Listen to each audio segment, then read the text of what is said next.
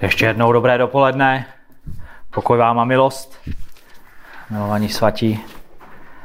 Tak Bůh se nad námi slitoval a dal nám další příležitost, abychom se sešli jako boží lid, abychom ho společně uctívali jako církev, abychom se společně modlili, abychom se společně radovali, abychom společně naslouchali jeho slovo, abychom měli společenství, abychom chválili Boha v jednotě ducha a povzbuzovali se navzájem. Tak to je veliká výsada, kterou máme, veliká milost, kterou znovu máme. A jsem opravdu vděčný Bohu za to, že se nad námi smiloval, že po dvou měsících se můžeme znovu sejít jako Kristova církev, jako jedno tělo.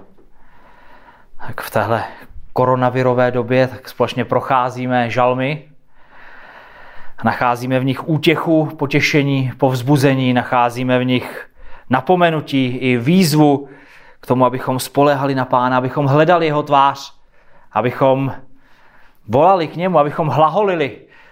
Jak jsme o tom mluvili v jednom žalmu, jako církev, abychom ho oslavovali hlaholem jásotem, tak dneska jsem na to myslel, když jsme zpívali, protože to je radostné, když církev, celá církev může oslavovat Boha. Dneska půjdeme ještě do žalmu a podobně to bude i příští týden, kdy bude kázat Karel z žalmu 2. A dneska otevřeme jeden z těch krátkých Davidových žalmů. Není nejkratší, ještě jeden kratší, ale je skoro nejkratší. To žalm 131. A přečteme ho, no, krátký žalm, poutní píseň Davidova. Žalm 131. Nemám, hospodine, domýšlivé srdce, ani povýšený pohled. Neženu se za velkými věcmi, za divy jež nevystihnu. Nýbrž chovám se klidně a tiše, jako odstavené dítě u své matky. Jako odstavené dítě ve mně má duše. Čekej Izraeli na hospodina, nyní i na věky. Nebeský Otče, Děkujeme ti za tvoje slovo. Děkujeme ti za tvoji církev. Děkujeme ti za to, že tě můžeme jako církev chválit, vyvyšovat tě, velebit tě, radovat se z tebe, pane. Děkujeme ti za společenství, které si nám dala. Prosíme tě, pane, o tvou přítomnost, prosíme tě o tvou blízkost, o tvoje slitování, prosíme tě, pane, o tvoje vedení. Prosíme tě, pane, o milost a o pokorné srdce, otevřené uši i srdce, pane. O to, aby si občerstvil naší mysl, abychom se soustředili na tvoje slovo. Pane, prosíme tě o plnost tvého ducha, aby v nás jednal k tvojí slávě, nás proměňoval, pane, do podoby Pána Ježíše Krista, aby On byl vyvýšen v našich životech, na nás samotných i skrze nás, aby On byl vyvýšen v tomhle schromáždění. Pane, prosíme tě o tvoje slitování. Amen. Amen. Dneska máme před sebou eh, žalm důvěry, žalm spolehnutí se na pána. Eh, mohli bychom říct, že to je eh, mateřský žalm, protože je tam takový intimní obraz náruče kojící matky. Je to tak, že ten žalm skutečně je velmi intimní, protože nás vede k Bohu, do náruče Pána Ježíše Krista, do, do úzkého, těsného vztahu s ním, vede nás k jeho nohám, do jeho přítomnosti. Jenom k němu, k nikomu jinému, k Bohu samotnému. A není tady nic jiného než vyjádření důvěry. Hluboké, osobní, blízké, intimní lásky. Vyjádření vztahu s pánem. V těch třech krátkých verších. Tak podíváme se z těch třech krátkých veršů na pár věcí. Podíváme se na to, co souvisí s naším životem, eh, co ten text říká o Bohu. Uvidíme tam srdce, které není nějaké. První verš je negativní, celý říká není, ne, nemám, nejsem. Uvidíme duši, která miluje Pána, spočívá v něm. A uvidíme celý život, který je zaměřený na Krista, na Boha, na čekání Boha. Tak pojďme, pojďme hned do toho textu, k prvnímu verši jde této Davidovi písně, která se později zpívala jako píseň stupňů, to znamená, když lidé, když Izraelci přicházeli na ty stanovené svátky do Jeruzaléma, tak zpívali některé z těch žalmů, a tady to je část žalmů, které se zpívali po té cestě do Jeruzaléma. Proto je to poutní píseň, nebo také píseň stupňů. To zpívali, když stoupali nahoru do Jeruzaléma. To první, co tady vidíme, je srdce, které spočívá v pánu. David říká, nemám, hospodine, domýšlivé srdce, ani povýšený pohled. Neženu se za velkými věcmi, za divy, jež nevystihnu. Tak jsou tady čtyři negativní vyznání. Čtyři věci, které David nedělá, které to, čím není. Čtyřmi způsoby vyznává jednu věc. A to, že není pišný. Říká to čtyřikrát, čtyřmi různými způsoby. Je to poezie, potřebujeme tomu porozumět na jedné straně a na druhé straně chce tím zdůraznit tu myšlenku. Chce to vyjádřit velmi jasně. A je to odvážný, odvážný výrok. Je to současně také velmi upřímný výrok. Tak podívejte se, o čem David mluví. O tom, že jeho srdce není domýšlivé pyšné. Tak pícha to je hluboké vnitřní přesvědčení o vlastní hodnotě, která v, to, v očích toho pyšného člověka je mnohem vyšší, než ve skutečnosti je.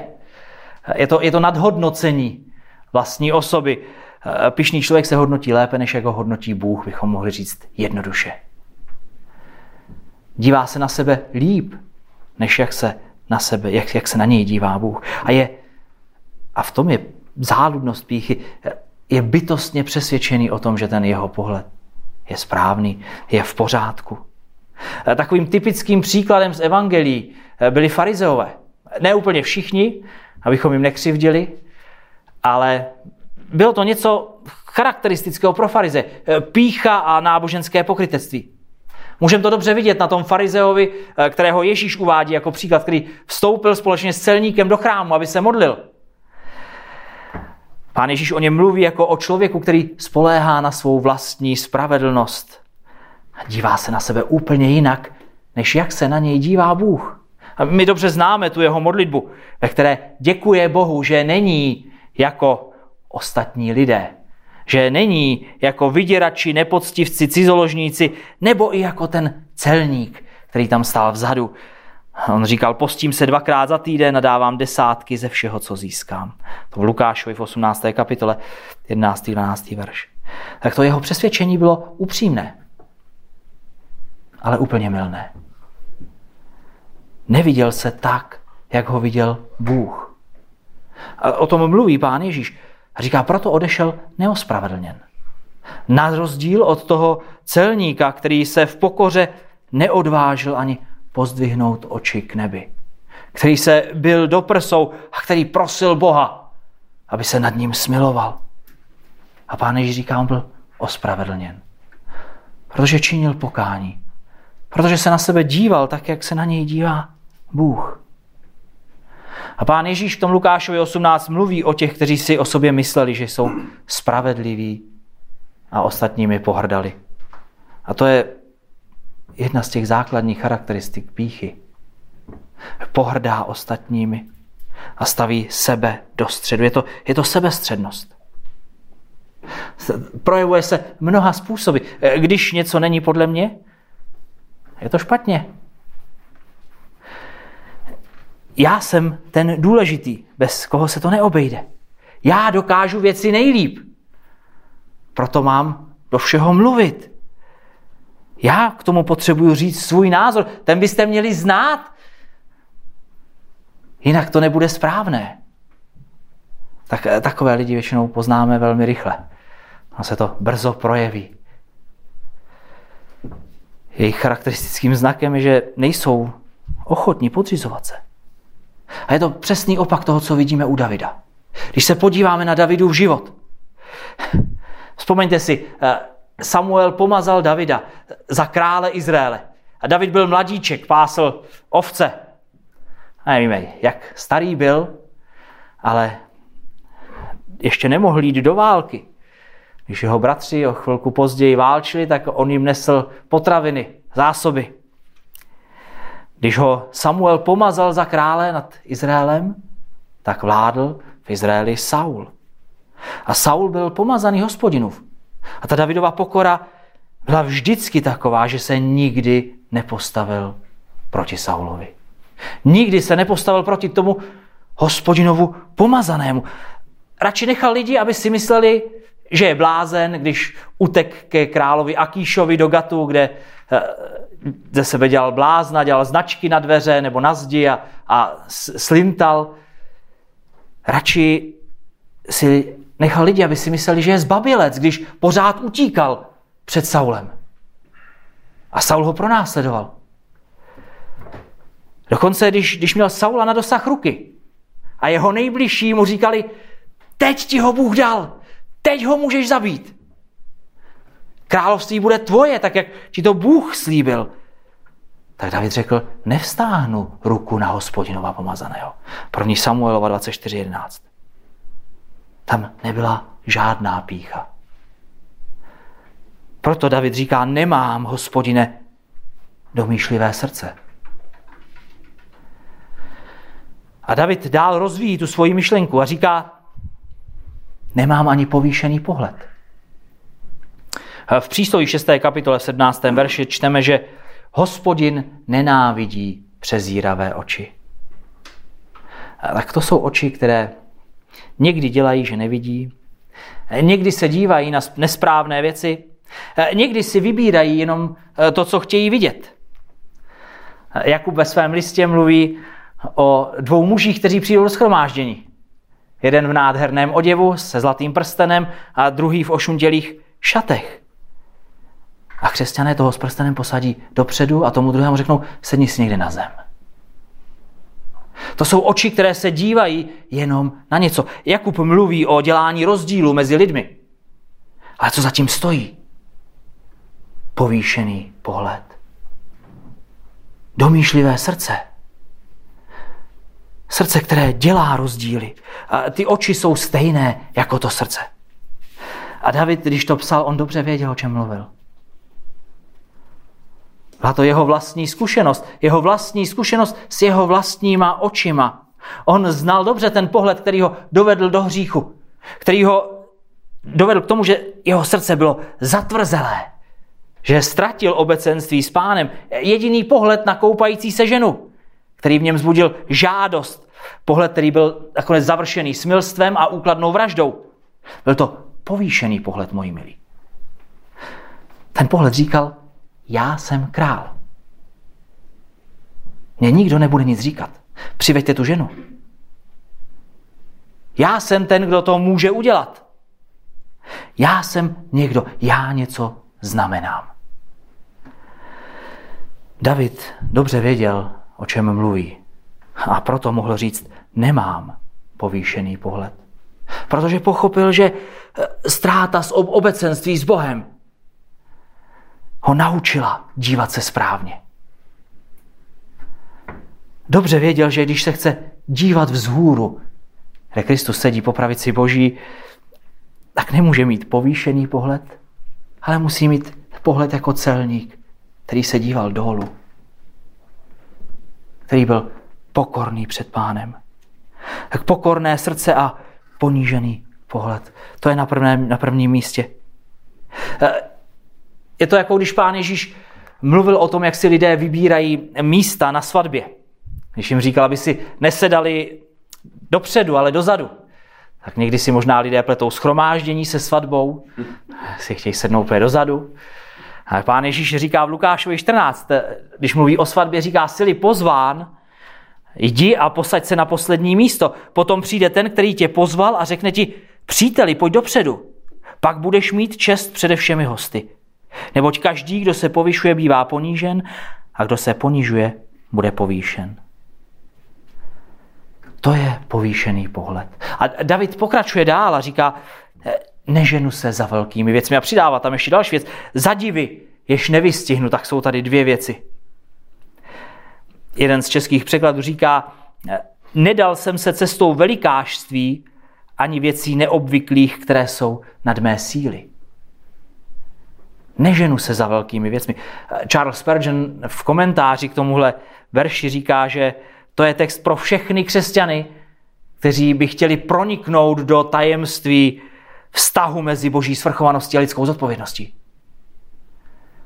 Že to je text, který je pro všechny, kteří chtějí odkrýt boží tajemství, která zůstávají zahalená pro člověka. Že to je text, který mluví k těm, kterým Bůh říká, že skryté věci patří hospodinu.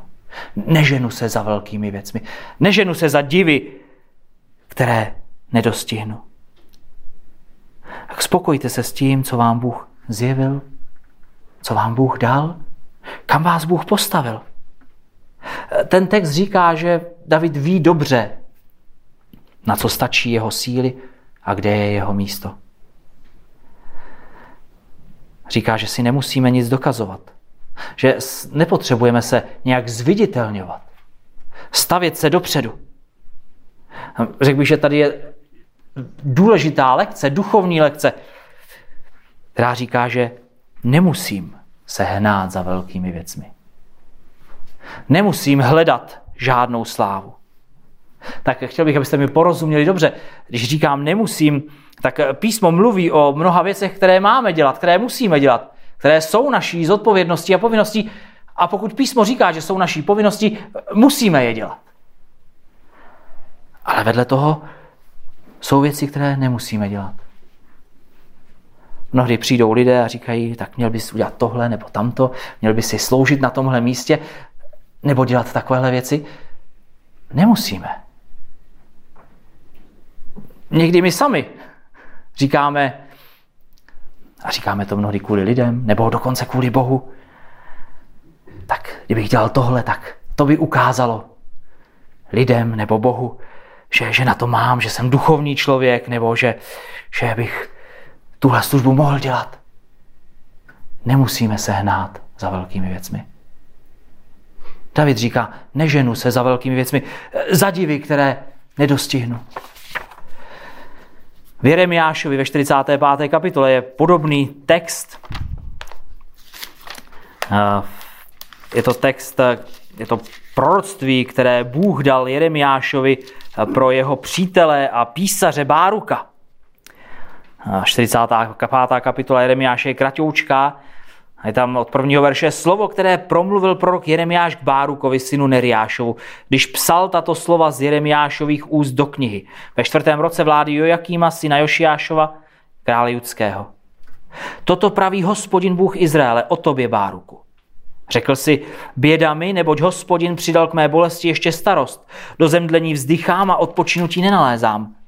To tomu povíš. Toto praví hospodin. Hle, bořím, co jsem vybudoval, vyvracím, co jsem zasadil, celou tuto zemi. A ty bys chtěl pro sebe usilovat o veliké věci? Neusiluj. Neboť hle, já uvedu zlo na všechno tvorstvo v ní, je výrok hospodinův ale tobě dám jako kořist život na všech místech, kamkoliv půjdeš.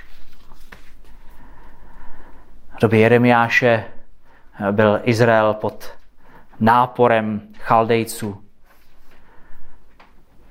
Nakonec byl Izrael odveden, zničen, splundrován, Jeruzalém byl srovnán se zemí.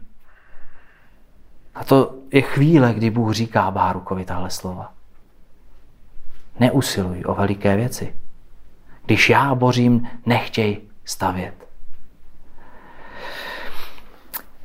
Když se vrátíme zpátky do žalmu 331, tak David dobře věděl, co říká. Jako kdyby znal slova Pána Ježíše Krista, která říkal o správcích, že to důležité, nebo že po správcích se žádá jediná věc, a to je věrnost. David říká, budu věrný na místě, kam mě Bůh postavil. Kde stojím. Nebudu se hnát za velkými věcmi. Nehnal se, čekal. Nejednal bezhlavě, ambiciozně.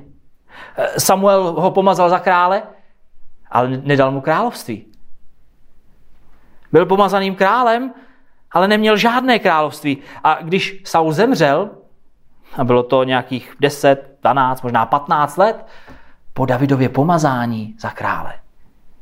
tak se stal David králem jenom nad Judou, nad jedním z izraelských kmenů. A trvalo to dalších sedm a půl roku, než přišli starší celého Izraele a pomazali Davida za krále nad celým Izraelem. Tak od pomazání za krále po usednutí na trůn to bylo minimálně 20 let.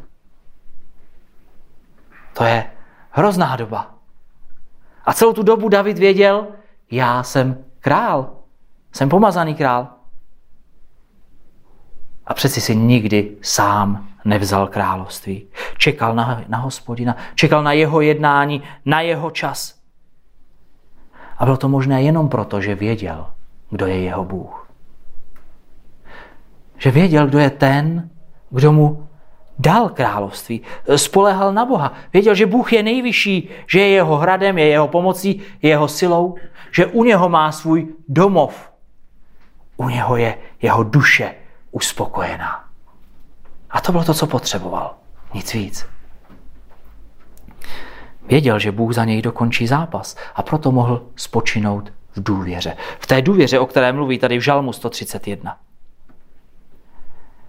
Věděl, jak je velký Bůh a proto mohl říct, nemám, hospodine, domýšlivé srdce, ani povýšený pohled, neženu se za velkými věcmi, za divy, jež nevystihnu.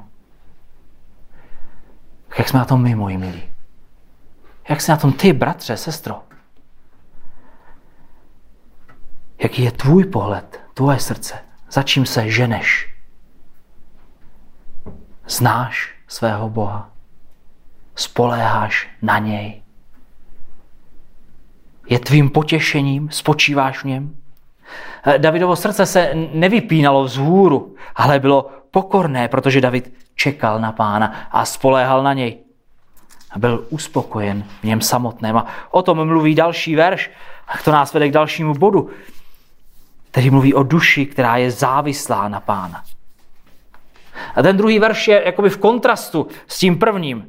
Rozhodně v ekumenickém překladu to je tak zdůrazněné, když tam říká nýbrž, nýbrž chovám se klidně a tiše, jako odstavené dítě u své matky, jako odstavené dítě je ve mně má duše. To nýbrž v ekumenickém překladu eh, vyzdvihuje tu důležitost a sílu toho, co následuje že se chová klidně a tiše, že důvěřuje svému Bohu, spoléhá na něj. Že spoléhá na toho, který všechny zve, pojďte ke mně, kdo jste obtíženi břemeny a učte se ode mě, neboť jsem tichý a pokorného srdce.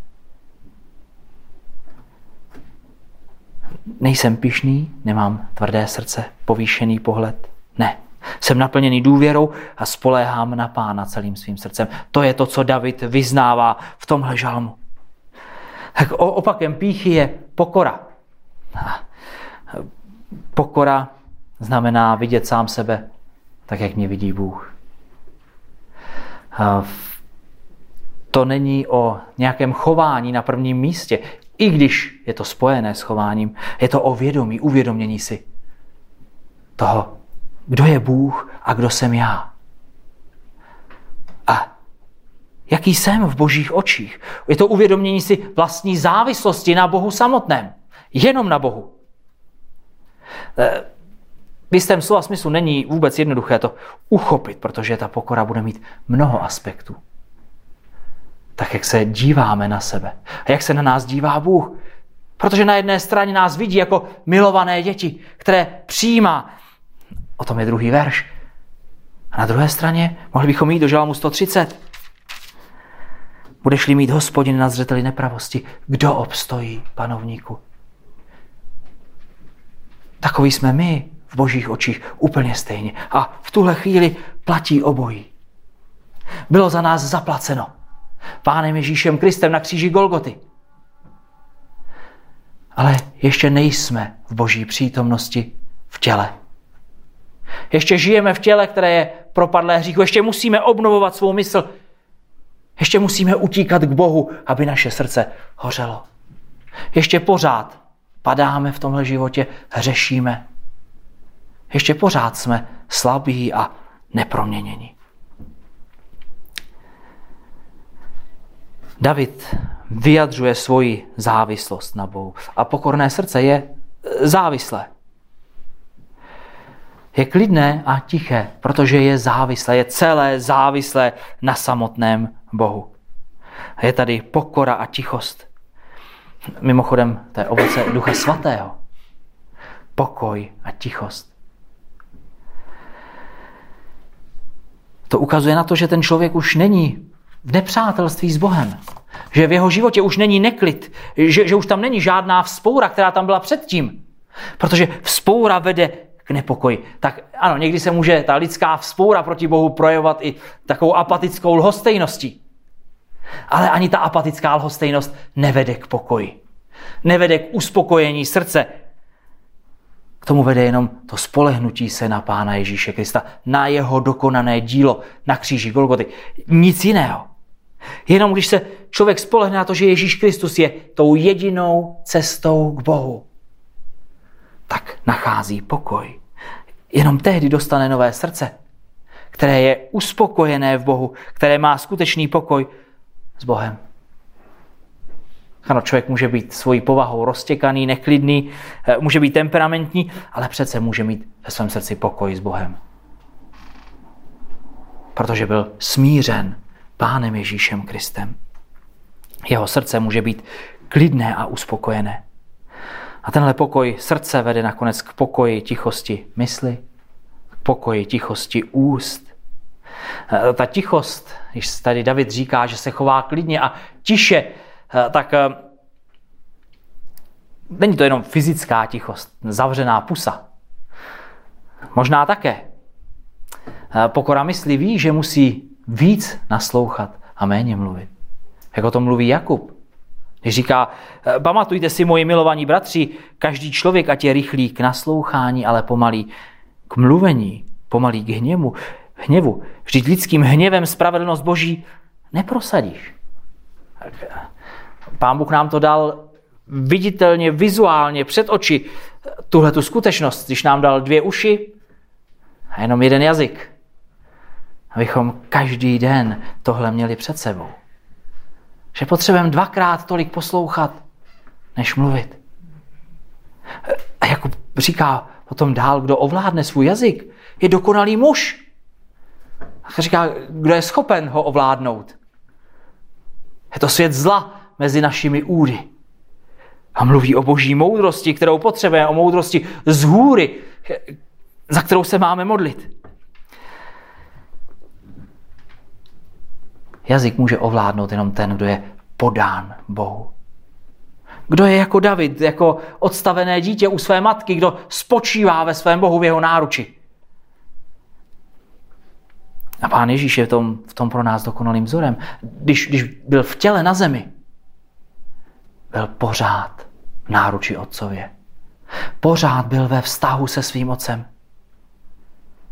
Pořád věděl, že otec ho vždycky slyší, že mu odpoví.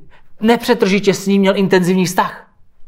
Když čteme evangelia, vidíme, odcházel eh, na pustá místa, odcházel pryč od lidí, aby se modlil. Proč?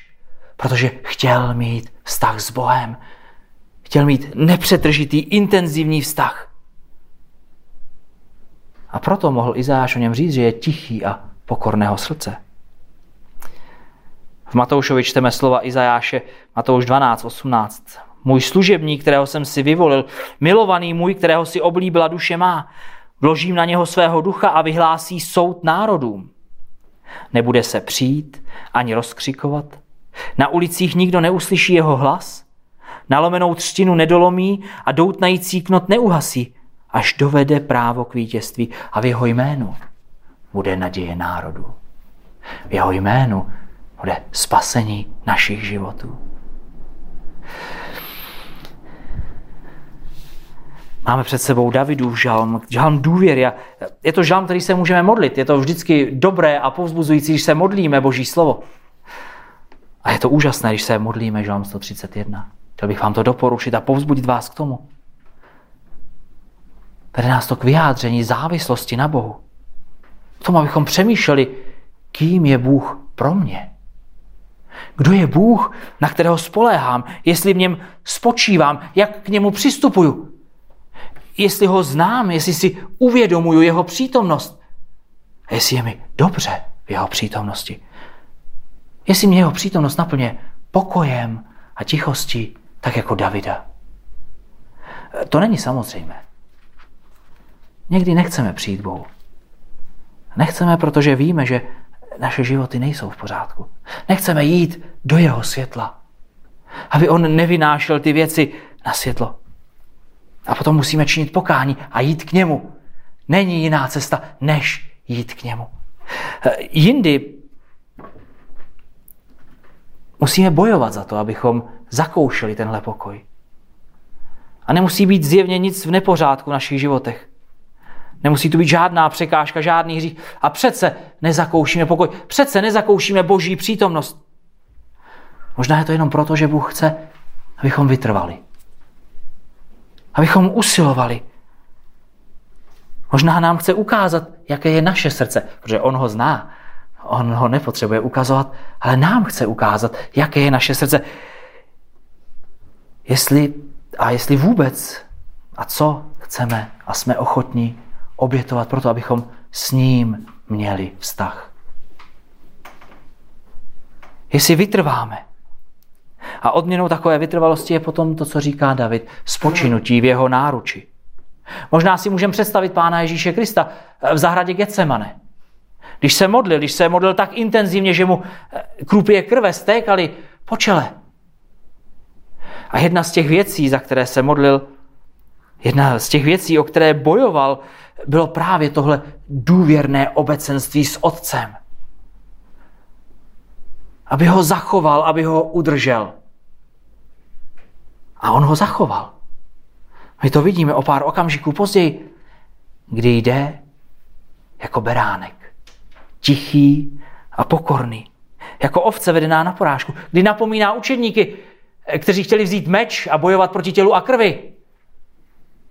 A říká, ne, Izajáš o něm řekl, byl trápen a pokořil se, ústa neotevřel jako beránek vedený na porážku, jako ovce před stříhačí zůstal němý, ústa neotevřel, jako odstavené dítě u své matky je ve mně má duše. Jako dítě, které se najedlo a teď pokojně spočívá v náruči své matky. Je klidné, tiché, je přitisknuté k té matce s důvěrou, s pocitem bezpečí, s jistotou. Je, je v tom nejznámějším prostředí na nejlepším místě. David nám tady tuhle představu navozuje těmi svými slovy. Matka, která chová svoje děťátko, která ho něžně tiskne k sobě, která si ho nenechá nikým vzít. Nikým si ho nenechá vyrvat. Je to jako boží láska, od které nás nic nemůže oddělit. David dlouho před příchodem Pána Ježíše Krista zakusil to, co bylo v plnosti a doširoka otevřeno až nám, nám, kteří věříme v Pána Ježíše Krista. Zakusil nádheru Boží lásky. Zakusil obětí Boží lásky, její dokonalost. Zakusil Boží přijetí. On nám tady odhaluje svoje čisté srdce, kterému dovoluje mít důvěrný vztah s Pánem. Nebylo to, nebyl to pouhý důsledek pilného studia písma. Bez něj to nejde. Bez něj nemáme, jak bychom mohli poznat pána v pravdě. Nebylo to jenom o hodinách na modlitbách, i když bez modliteb to taky není možné. Protože bez nich nemůžeme vybudovat společenství s Bohem a zachovat ho. Nešlo ani o hodiny služby ale šlo o tiché, důvěrné spočinutí v Pánu, následování Krista. Hledání jeho tváře, usilování o jeho přítomnost, o zakoušení jeho přítomnosti. Možná to můžeme vidět na příběhu Marie a Marty. Když Marie seděla u nohou Ježíše a Marta je všechny obsluhovala, měla spoustu práce, aby všechny obsloužila. Stěžovala si na Marii. A Ježíš říká, Marie si vybrala dobře. Vybrala si to, o co nepřijde. Společenství s pánem. Protože nakonec to je důležité. obě ty sestry sloužily pánu. Ale to, co Bůh chce na prvním místě, je naše srdce, ne naše ruce. Teprve, když je naše srdce vydané jemu, potom naše ruce budou užitečné. Ale když tam nebude srdce, tak se ruce můžou udřít a ta cesta povede jedním jediným směrem do záhuby. Jsme spaseni z milosti skrze víru v Pána Ježíše Krista. Jenom z milosti, jenom skrze víru. Je to o našem srdci, je to o naší duši, která je přitištěná k Bohu. Tak jako to dítě ke své matce. A z tohohle tichého obecenství potom, když se vrátíme zpátky do našeho žalmu, vychází Davidův příkaz pro Izrael. A to je třetí podkázání. Život, který je zaměřený na pána. Život ve vytrvalosti, v čekání. Čekání na hospodina. Třetí verš říká, kratičký verš, čekej Izraeli na hospodina, nyní i na věky. Žalm 131 je jedním z, z nejosobnějších žalmů mezi žalmy. Jenom málo žalmů, které by byly víc osobní. Mluví o hluboké osobní zkušenosti. Ale podívejte se, přestože je tak osobní, David se nedívá jenom na sebe. To vyplývá už z těch prvních dvou veršů. Pyšné srdce, povýšený pohled, touha po velkých věcech, touha po divech, to jsou ambice, které jsou sobecké. Ale David nemá takové ambice. Nemyslí jenom na sebe. A v poslední verši se obrací k celému božímu lidu. Volá celý Izrael, celý boží lid, všechny, kteří jdou tou úzkou cestou následování Pána Ježíše Krista. Volá na ně, aby čekali na hospodina. Aby se ve víře spolehli na Pána. To čekání, nebo naděje, jak se to překládá také, tak eh, v češtině to jsou věci, které jsou možná trochu pasivní. Ale v tomhle žalmu jde o aktivní vyjádření důvěry. O aktivní čekání. Eh, mohli bychom přeložit ta slova také pamatuj na hospodina. Pamatuj na hospodina nyní i na věky. Počítej s ním. Počítej s Bohem. Nyní i na věky. Mohli bychom chápat eh, žalm 131 jako odpověď na žalm 130, na předchozí žalm, kde je volání z hlubokosti, kde je duše, eh, která vyhlíží panovníka jako strážní jitro. To je aktivní čekání. To je aktivní vyhlížení. To je aktivní víra, která se spoléhá na to, že Bůh bude jednat.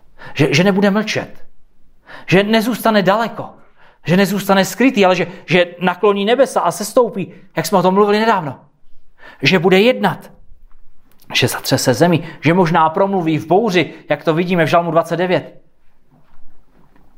Možná nebude jednat hned, jak to zakusil David.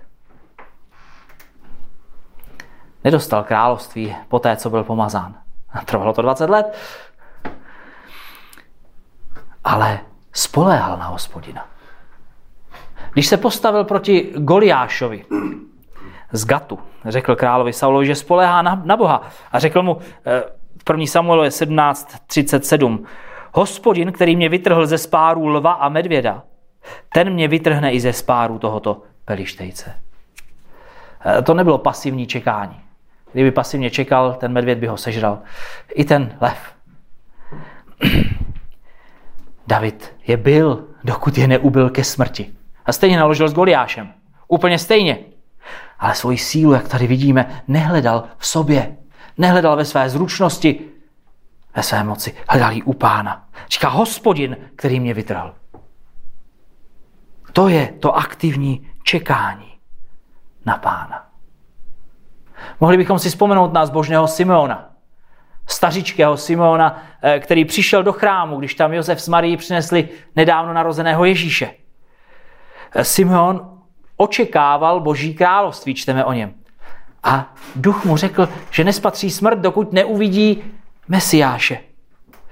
A tak ho přivedl do chrámu a Simeon vzal do náručí malého Ježíše a volal, nyní propouštíš v pokoji svého služebníka podle svého slova, pane, neboť mé oči spatřili tvé spasení.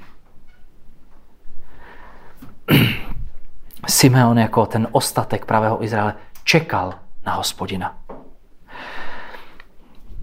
Mohli bychom si připomenout jeden příběh z, životě, z života George Millera. Za jednoho svého přítele se modlil 63 let.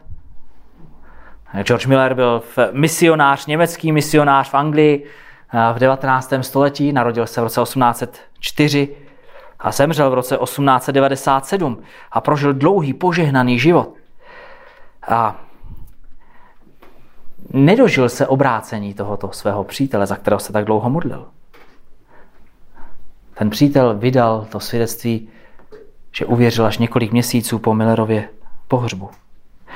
Miller si napsal ve svém deníku, v listopadu 1844 jsem se začal modlit za obrácení pěti jednotlivců.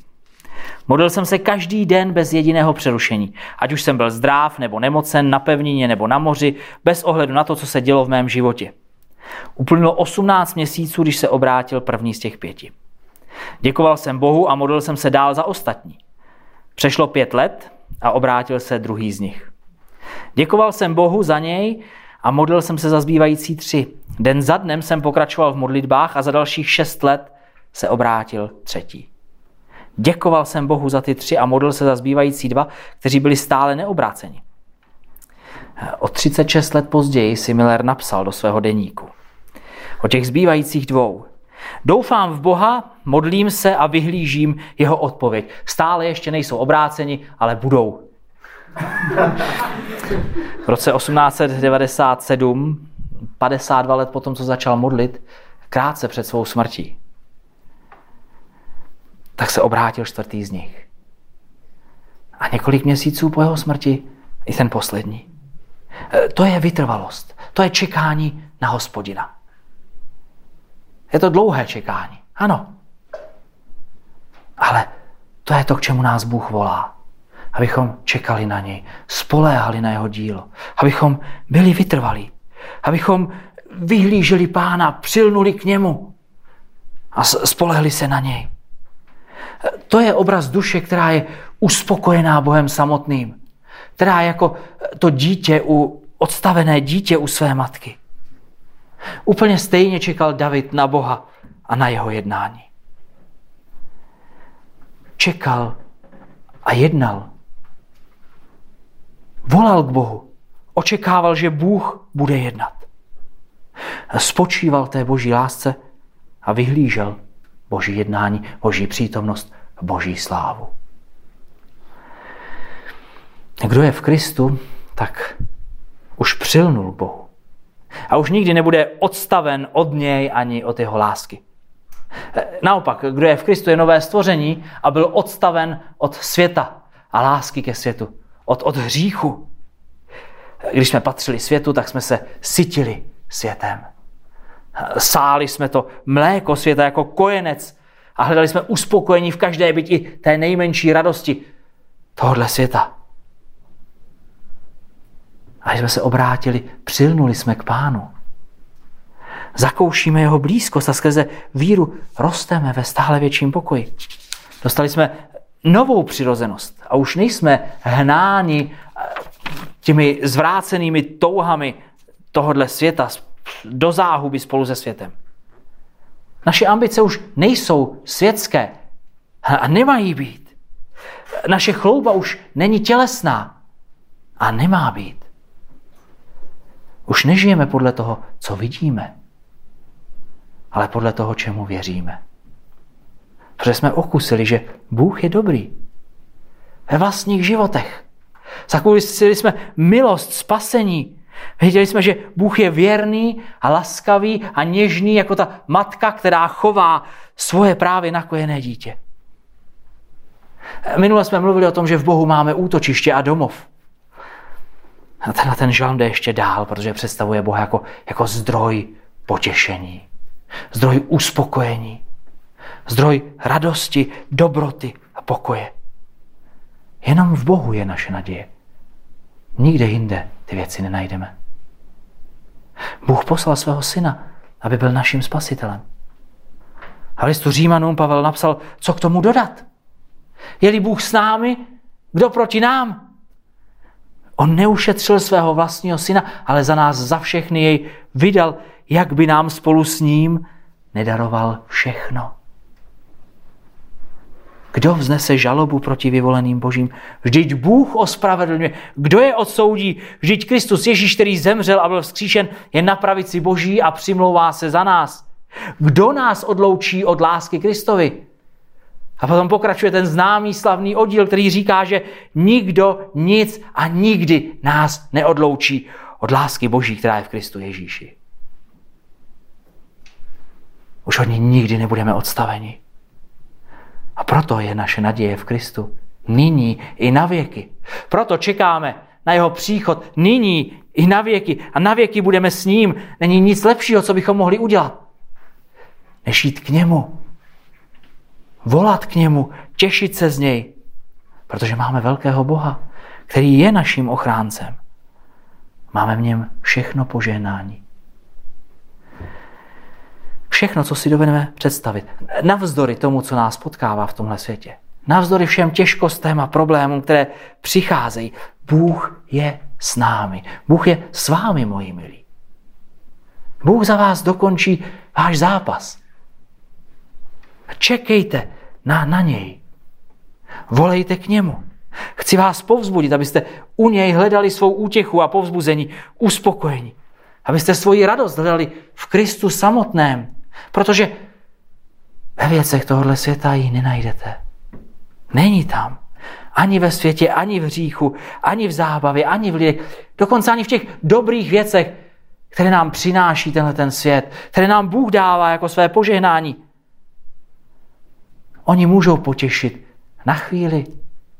Ale ta finální radost je jenom v Bohu samotném. Jenom v Kristu je život a plnost života. A také plnost radosti. A tak pojďte k němu, radujte se z něj.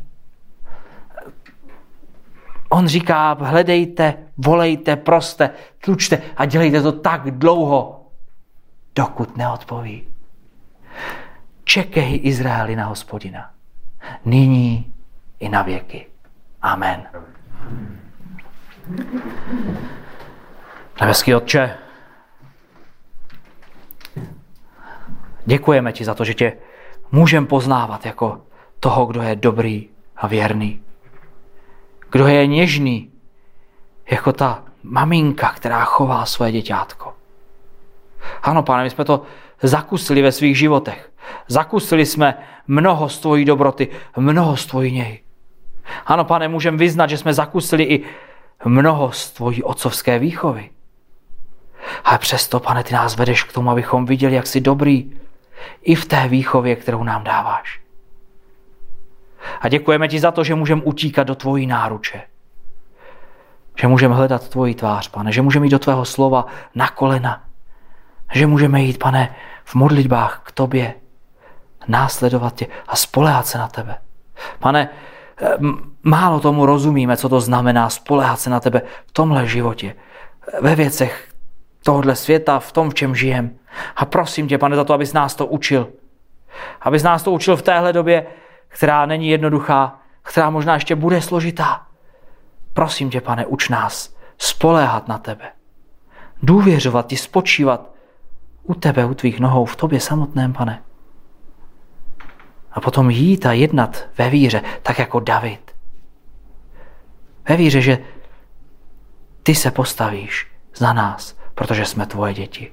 Pane, uč nás téhle víře, jednoduché víře, důvěře, to, že ty budeš jednat. Pane, nechceme být troufalí, nechceme být pišní jako David. O tom mluví tady. On nebyl, pane, ani my nechceme. A odpust nám, když jsme, pane, odpust nám naše tvrdé srdce, náš povýšený pohled, pane, odpust nám, že tak často se ženeme za věcma, který nedostihneme. Pane, smiluj se nad náma, ukazuj nám ty věci v našich životech a veď nás tomu, abychom spočinuli u tebe a čekali na tebe k tvojí slávě, pane. Amen.